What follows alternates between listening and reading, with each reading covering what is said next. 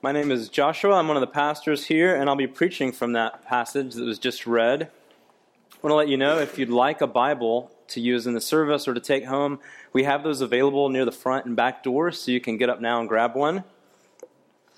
This is our last sermon in this series we've been doing called Rooted, which is looking at some of the core values and practices that animate us as a church and the church around the world. And today we're looking at hospitality. So let me pray as we look to God's word. Lord, we need you to speak. We need your words this morning. So, Lord, speak to us and give us ears to hear. Lord, would you challenge and comfort us through your word today? And would all of the thoughts and meditation of all of our hearts together and my words this morning be pleasing to you, our rock and our redeemer. In the name of Jesus we pray. Amen. Well, it was on April 27th of this year, the last day of Passover and a Sabbath morning, that a 19 year old man by the name of John Earnest drove to the San Diego suburb of Poway with an AR 15 semi automatic rifle in his car. There he entered the Jewish synagogue called Chabad of Poway, and at approximately 11:23 a.m., he opened fire on the worshippers there, a group of about 100 people, killing one, wounding others, including the rabbi. And the manifesto that he posted before the attack was full of racist ideology, hate, and xenophobia.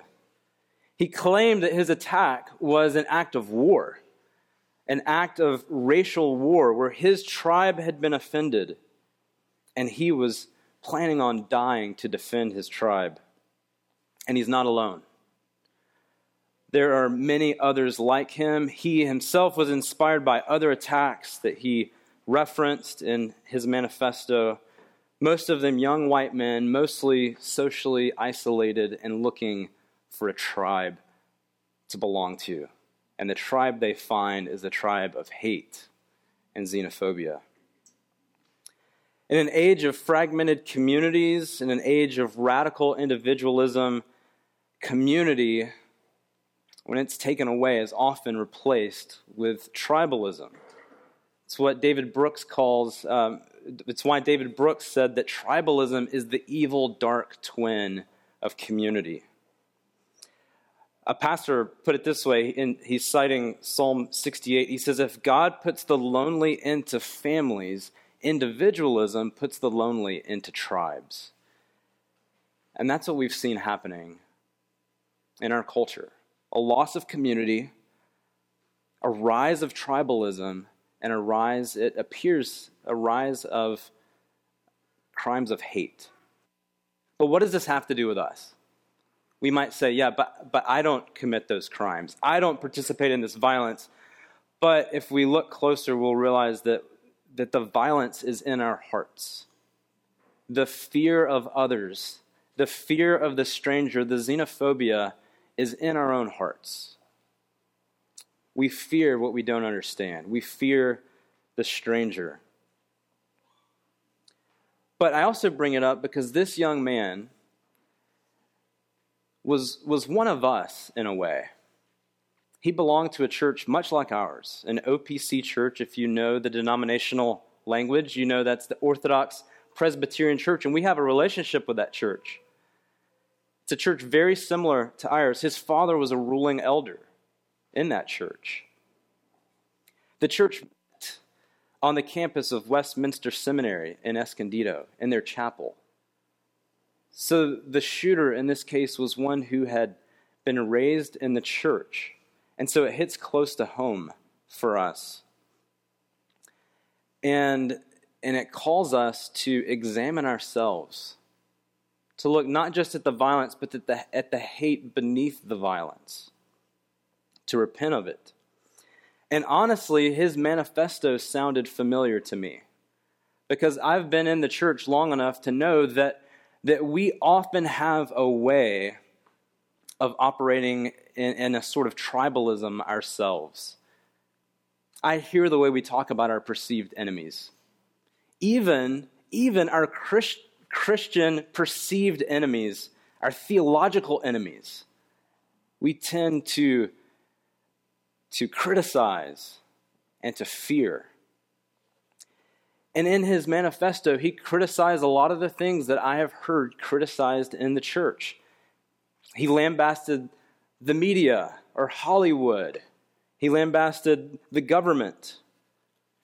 And I notice in the church, we often do the same things. We often um, denigrate the people that we perceive as threats, whether that be other religions, the way we talk about Muslims, the way we talk about the LGBT community.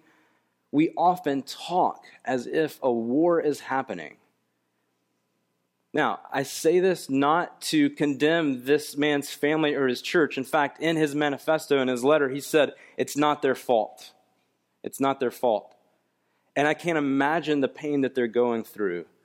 But I think his acts of violence call us all to examine the hatred and the fear of our own hearts and the way we talk about people who are different from us, the way we talk about the other. Now, what in the world does this have to do with hospitality?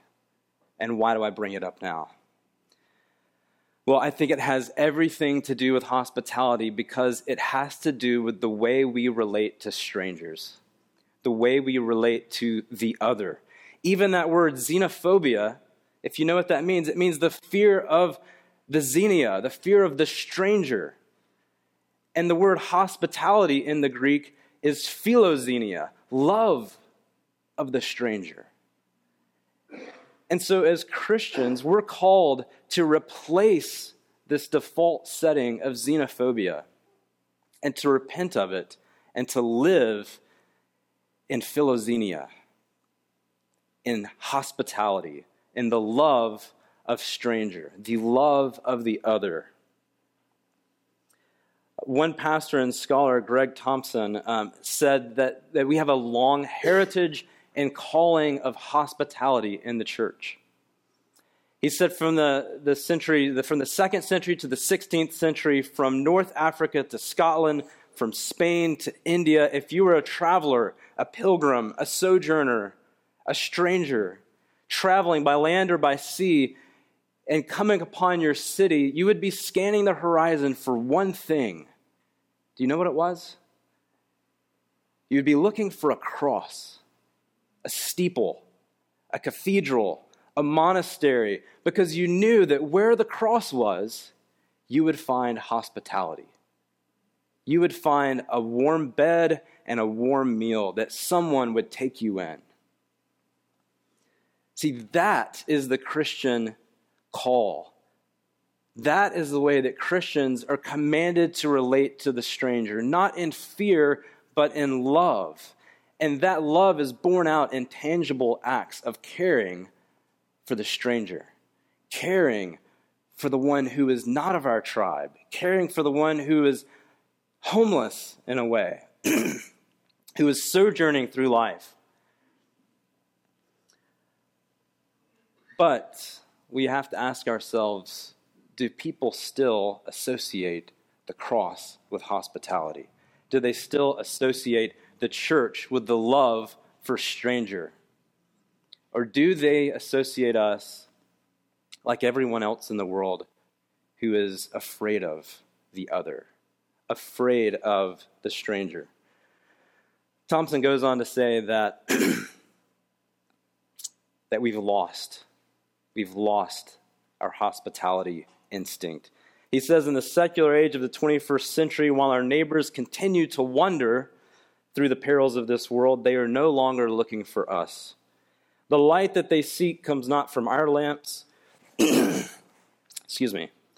The greetings they crave come not from our mouths, and the food that they praise is not on our tables.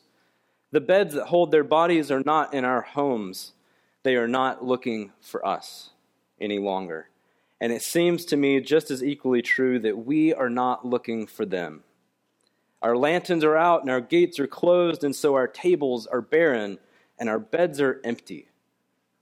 And it's very tempting to ask, what in the world has happened? But the more important question is, what must happen now? the church must recover its vocation of hospitality. We've got to repent of our fear and live in love for the other. For the other. We've got to live lives of hospitality. And to do that, I think we have to understand three things about hospitality to recover this Christian vocation. I'm going to give them to you up front. The Christian call to hospitality is a theological posture, it's a spiritual practice, and it's an embodied proclamation. So, it's a theological posture. What do I mean by that? Well, if we look at verses 1 and 2 of Hebrews, again, the author tells us, Let brotherly love continue. Do not neglect to show hospitality to strangers, for thereby some have entertained angels unawares.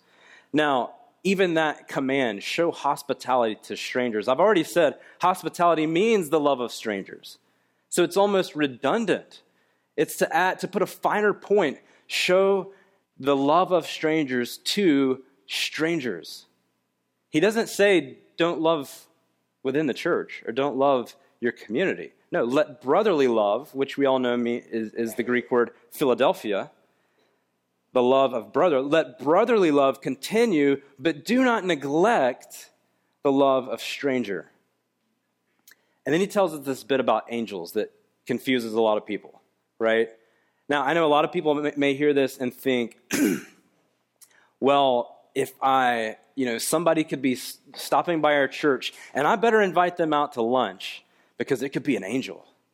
And if that is an angel, then maybe God will bless me. If I can take an angel out to lunch, then that's going to get me some extra spiritual blessing. Or that angel is going to communicate some word from God to me. So that could be what he means. Um, other people have said, well, no, the Greek word for angel is just messenger. That's what the angels were in the Bible. They were messengers of God. And so this is not talking about a, a, an angelic messenger, but an earthly messenger because, because Rome has messengers all throughout the empire. And so if you show hospitality to a stranger, it could be a Roman messenger, and that could garner some blessing for you or some blessing for your tribe even. Because they're wanting to know what we're up to, and if you show them hospitality, they will treat us favorably. But I think it's actually pointing back to, to, to an older story. It's pointing back to the book of Genesis, where a man named Abraham was called by God, and God visited him in this weird story of, of three angels visiting Abraham. And Abraham cooked a meal he made bread and killed an animal to feed them, and they ate together under these oaks of Mamre in Genesis. And, and he showed hospitality to God. And so, what the author is saying here is there's this long tradition of hospitality in the Bible, and I want to point you to it. See, in other cultures, if you're familiar with history, you know it's not, un, it's not uncommon for honor and shame cultures that have a strong culture of hospitality. You can actually read Roman stories of people who showed hospitality to a to a, a peasant begging for bread, and then that peasant was actually one of the gods in disguise.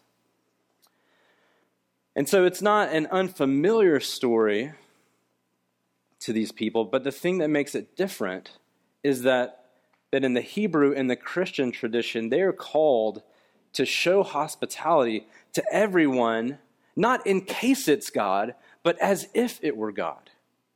You should, the, the reason why Abraham is, is held up is not because God caught him on a good day when he was feeling good and he had some extra food and he decided to show hospitality. No, Abraham lived in such a way that he showed this type of hospitality to everyone because he believed that everyone who bears the image of God should be treated with dignity and respect. In fact, the entire Bible is a story of hospitality. That's why we have to recover hospitality as a theological posture if we want to recover its Christian calling. Because if we just see it as something extra for us to do, some other command, some other law to follow, then we'll do it when we have the time and the energy. But we won't see it as part of who we are and who we're called to be. See, the entire story is uh, of the Bible is a story of a God who is a host. In the beginning, he creates guests, Adam and Eve, and he creates all this food for them. And he says, Take all this food and eat it. Genesis 1 reads like a menu of all the foods that God has given Adam and Eve. And he sets them at the head of his table and he says, I'm, I'm setting you at the head of the table of all creation. And they ate and they were with God. but then they rebelled against him and they became strangers themselves, exiled from the garden. And God still pursued them because he wanted them at his table. And the entire story of redemption is a story of a God who is a host, who is eagerly looking for people at his table. He wants to bring people to his table. That's why one of our favorite Psalms, you know, the Lord is my shepherd. Did you notice that halfway through the psalm, the metaphor changes from shepherd to host? He sets a table for me. See, the God of the Bible is a host who desires guests to eat with him at his table. And those guests that he brings to his table, as we look throughout the covenants of the Old Testament, they're not just guests, they're servants to go out and gather more guests to come into his table. That's why, as was read earlier in Leviticus, God commanded the people of Israel to show hospitality, to love the stranger, the sojourner those traveling through. And he put a, spin on it. He said, Because you were strangers in Egypt, show hospitality to the stranger who sojourns among you. And so the entire Old Testament is this story of a host who, who wants people at his table. And then Jesus comes onto the scene, and what does he do? How does he bring about this new kingdom? Luke 7 tells us that the Son of Man came eating and drinking. That was his strategy for preaching the kingdom to go to parties. In fact, his first miracle was at a wedding where he turns water into wine. And, and he saves the wedding host from shame and points to the better host and the better feast and the better party. And the entire ministry of Jesus is centered around meals, it's centered around tables, and his parables are about banquets and food and vines and figs. And he, he turns, uh, he, he creates bread and fish to feed the masses in the wilderness, to host a banquet for them. And he institutes the church with what? With, with this symbolic ritual of a meal and he promises to give his presence where? At, at the table of communion. And the entire New Testament is, is moving history to this banquet that the, the God who is a host, who desires to have companions at his table, sends out his church into the world to gather more because he wants more people at his table because a feast is coming. Every day, every week, every hour, we are closer to the feast. This is the story of the Bible. I'm not, I'm not putting this on the Bible, right? It ends with a party, it ends with a banquet. And we have to see our God as a host who has graciously invited us to his table. That's the only way we'll recover the calling and vocation of hospitality to see ourselves as undeserving guests and to see the world as potential dining companions at the feast of the Lamb. It was the thing that Jesus said before his death I have earnestly desired to eat this meal with you, to celebrate the Passover with you. And God desires more people at his table. So, hospitality is a theological posture, Underneath the meals and the beds and all of the practical, tangible things that we do to show hospitality is a posture. It's a posture of love. Love for the other, love for the stranger.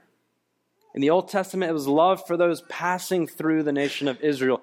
For us, it's love for anyone who is different, for anyone who is the other who is not one of us, however we define us.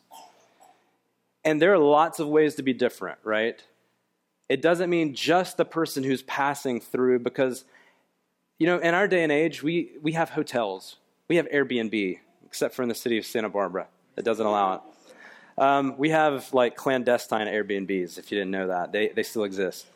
Um, so it may not be someone's passing through and we take them into our house, but if you have a posture, a theological posture of, of hospitality, of love for the other, that means that you will be seeking the other wherever he or she may be found.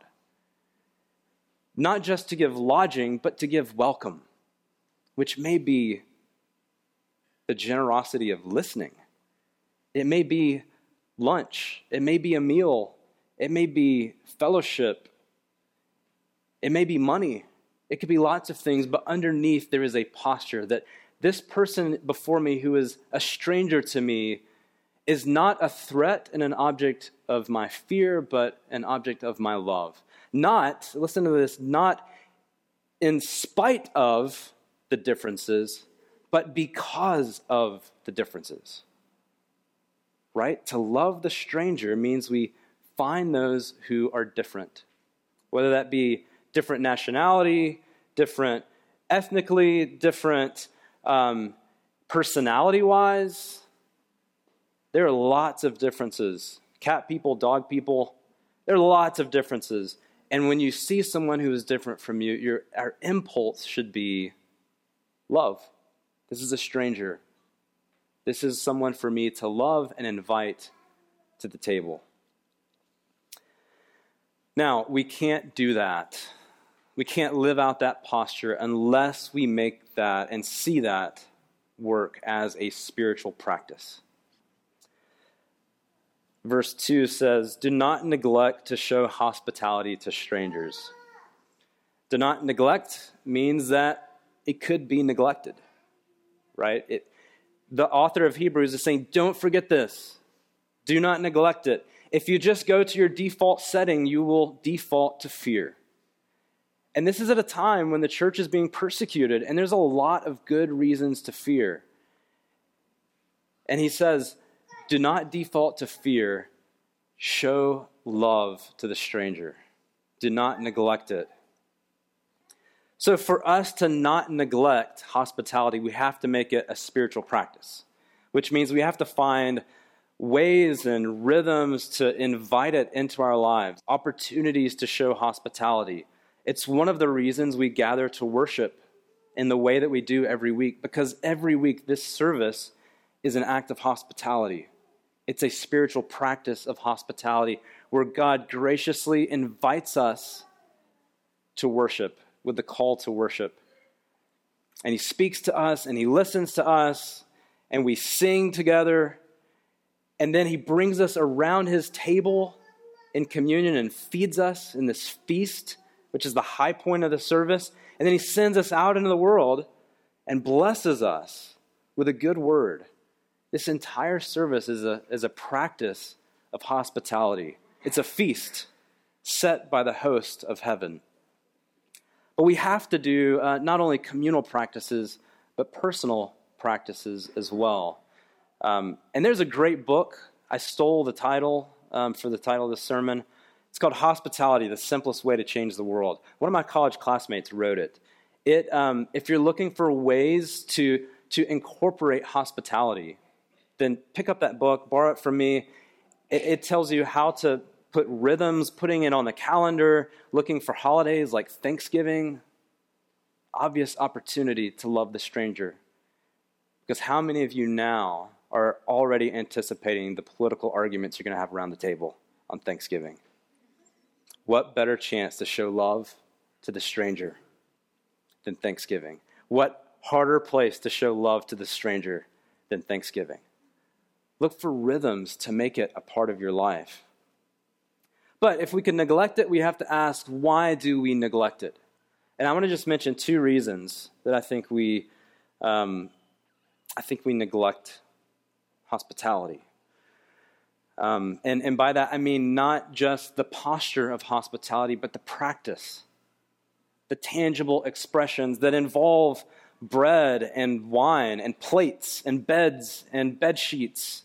That involve money and tablespoons and salt and cinnamon and sugar. That involve um, credit cards and sh- trips to the grocery store. That involve conversations with people that, that you don't know and that are just passing through. Those tangible expressions um, are easy to neglect as well as the posture. And two reasons I want to give you, there are many, but the two are idealism and intimidation. Idealism cuts, uh, cuts multiple ways against hospitality. One way is that we say, if I had a bigger house, I could do this. If I had a family, I could do this. If I didn't have a family, I could do this. Listen, I have three kids. Hospitality is it's a difficult season. They're young and they take a lot of attention. How do I show love to the stranger when I've also got to show love to these three needy children? It's difficult. It's messy. It's not easy. But our idealism says if I have the energy, if I have the time, if I have the house, if I have the money, if I have all of these things in place, then I could show hospitality. If I lived some other life in some other place, if I was some other person than I am today, then I could show hospitality. Then I could adopt the posture and the practice of love for the stranger. But, um, but I don't think we actually need all those things to begin. Um, someone told me this week your house is never too small or too dirty to show hospitality. Uh, Katie and I were talking about our favorite Thanksgiving we've ever had in the past 12 years was in our smallest apartment in St. Louis. We had 17 people in 600 square feet. We ate in the living room, and the table went from wall to wall. You had to move the table to get around it. There were four ethnicities there uh, represented, um, multiple faiths and, and non faith as well being one of them. And yet, it was our favorite Thanksgiving um, because other people came around and said, let's do Thanksgiving together and let's invite some people. Um, some of the best hospitality I've received, I can tell you about being in urban Philadelphia um, and an old woman from Oaxaca, Mexico, inviting me over to her house and putting a pot of water on to boil and taking abuelita chocolate and making um, hot chocolate for me, sitting on a plastic chair under a fluorescent light in a small apartment. That was hospitality. That was, and, and she was a stranger herself, showing hospitality to me, the native born. Um, idealism will kill hospitality if you're waiting for the perfect, perfect moment. But let me tell you another way it will kill hospitality.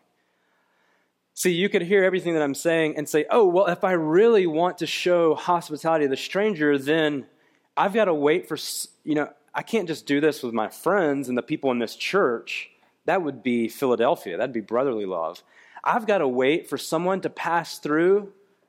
Maybe he was born in um, Istanbul or somewhere else, who is a foreigner who's passing through, and then I've got to bring that person into my house, or I've got to go out into the streets and find someone that doesn't have a home and bring them into my house.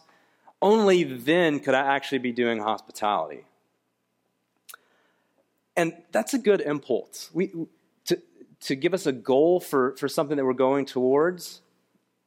But I can't believe I'm doing this, but I'm going to use a meme as a sermon illustration. Um, 2019 is like the year that the pastor got his hands on the meme. Um, have you seen the, the like Real Housewives and the cat meme? Just raise your hand if you've seen that one. Okay, that was enough for me to continue.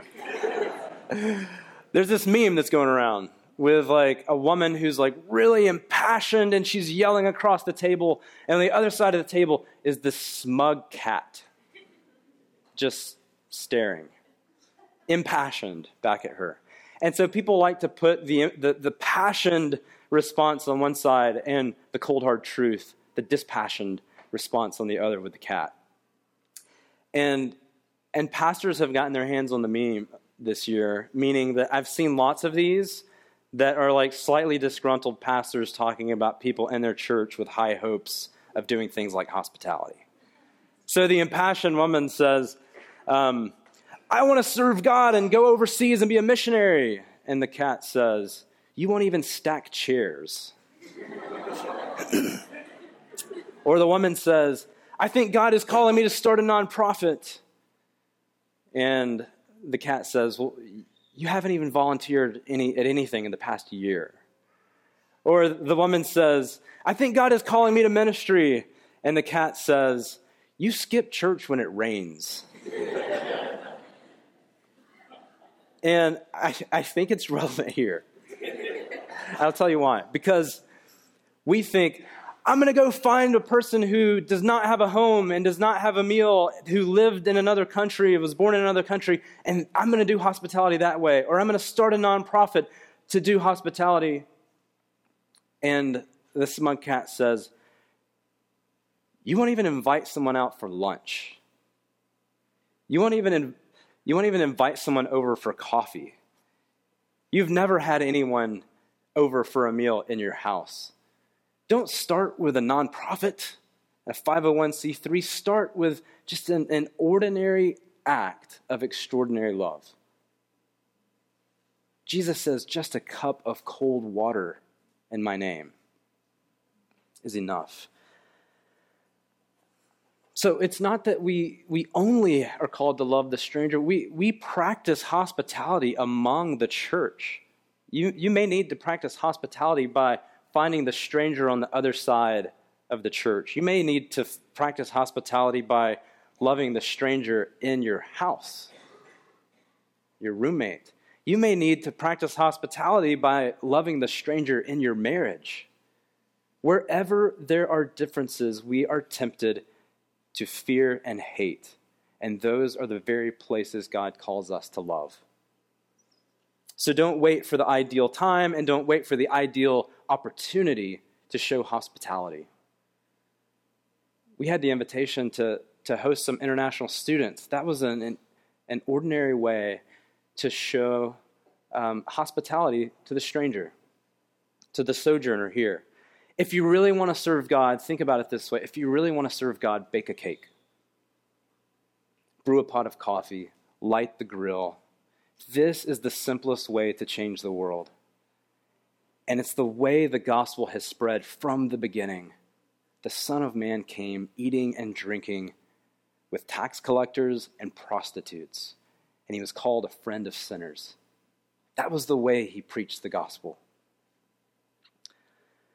Another reason that we neglect hospitality, the tangible practice of hospitality, I believe, is intimidation. fear of other people, we've already mentioned. There's also the fear of what it will cost. And even though I just said it's ordinary and simple, that does not mean that it does not cost you. Hospitality, community at any level is always costly. It's always costly. Not just our coins, but our time, our attention, our emotional energy. Hospitality will always cost you. Because love, love will always cost you. Doesn't mean it doesn't give you great benefit. Doesn't mean that, that you don't get something out of it, but it is costly. Um, one of my heroes of hospitality and, and ministry in general um, is the couple Francis and Edith Schaeffer. Some of you know them, know their names. I always associate them with hospitality because they in the 60s began to open their home, a chalet in Switzerland, up in the mountains, up in the Alps. They began to open their home to strangers, to people who were passing through. And they would give them a bed, and they would give them a meal, and they would talk. They would ask questions. And their motto was honest answers for honest questions. And much of the evangelical intelligentsia of the 20th century passed through their doors. Many people were converted around their table. But when he was asked about how to do this and what sort of program do you start and what, what do we do, how do we build this like thing, they, theirs was called L'Abri. Their home was called L'Abri, the shelter. How do we build a L'Abri here? How do we build a L'Abri in Santa Barbara? This is his response. He said, Don't start with a big program. Don't suddenly think you can add your church budget and begin. Start personally and start in your home. I dare you, in the name of Jesus Christ, do what I'm going to suggest. Begin by opening your home for community. He said, L'Abri is costly. If you think about what God has done, that what God has done here is easy, you don't understand. In about the first three years of L'Abri, all our wedding presents were wiped out. Our sheets were torn, holes were burned in our rugs. Indeed, once a whole curtain almost burned up from somebody smoking in our living room. People of all colors and races came to our table. Everybody came to our table. It couldn't happen any other way. Drugs came to our place. People vomited in our rooms, in the rooms of Chalet Les Mélèzes, which was our home, and now in the rest of the chalets of L'Abri. You see, you don't need a big program. You don't have to convince your session or board. All you have to do is open your home and begin. And there's no place in God's world where there are no people who will come and share a home as long as it's a real home. We just have to begin. We have to begin. It takes virtue to do hospitality, to practice it, but it also cultivates virtue in us.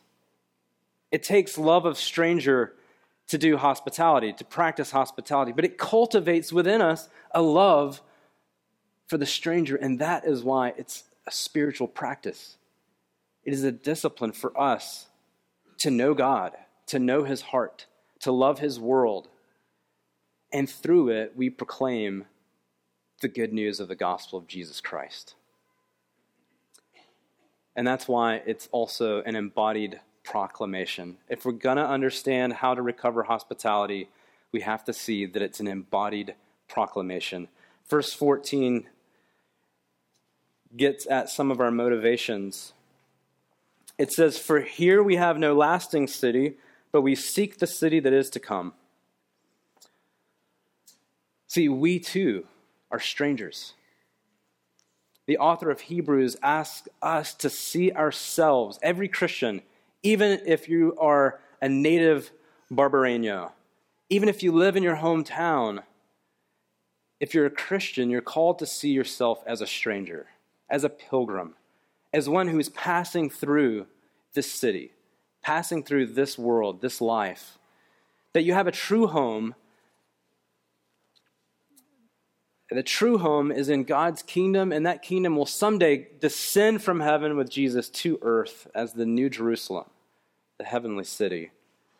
And that's the city that we live for. See, we love the stranger when we realize that we are strangers. We are spiritually homeless apart from God.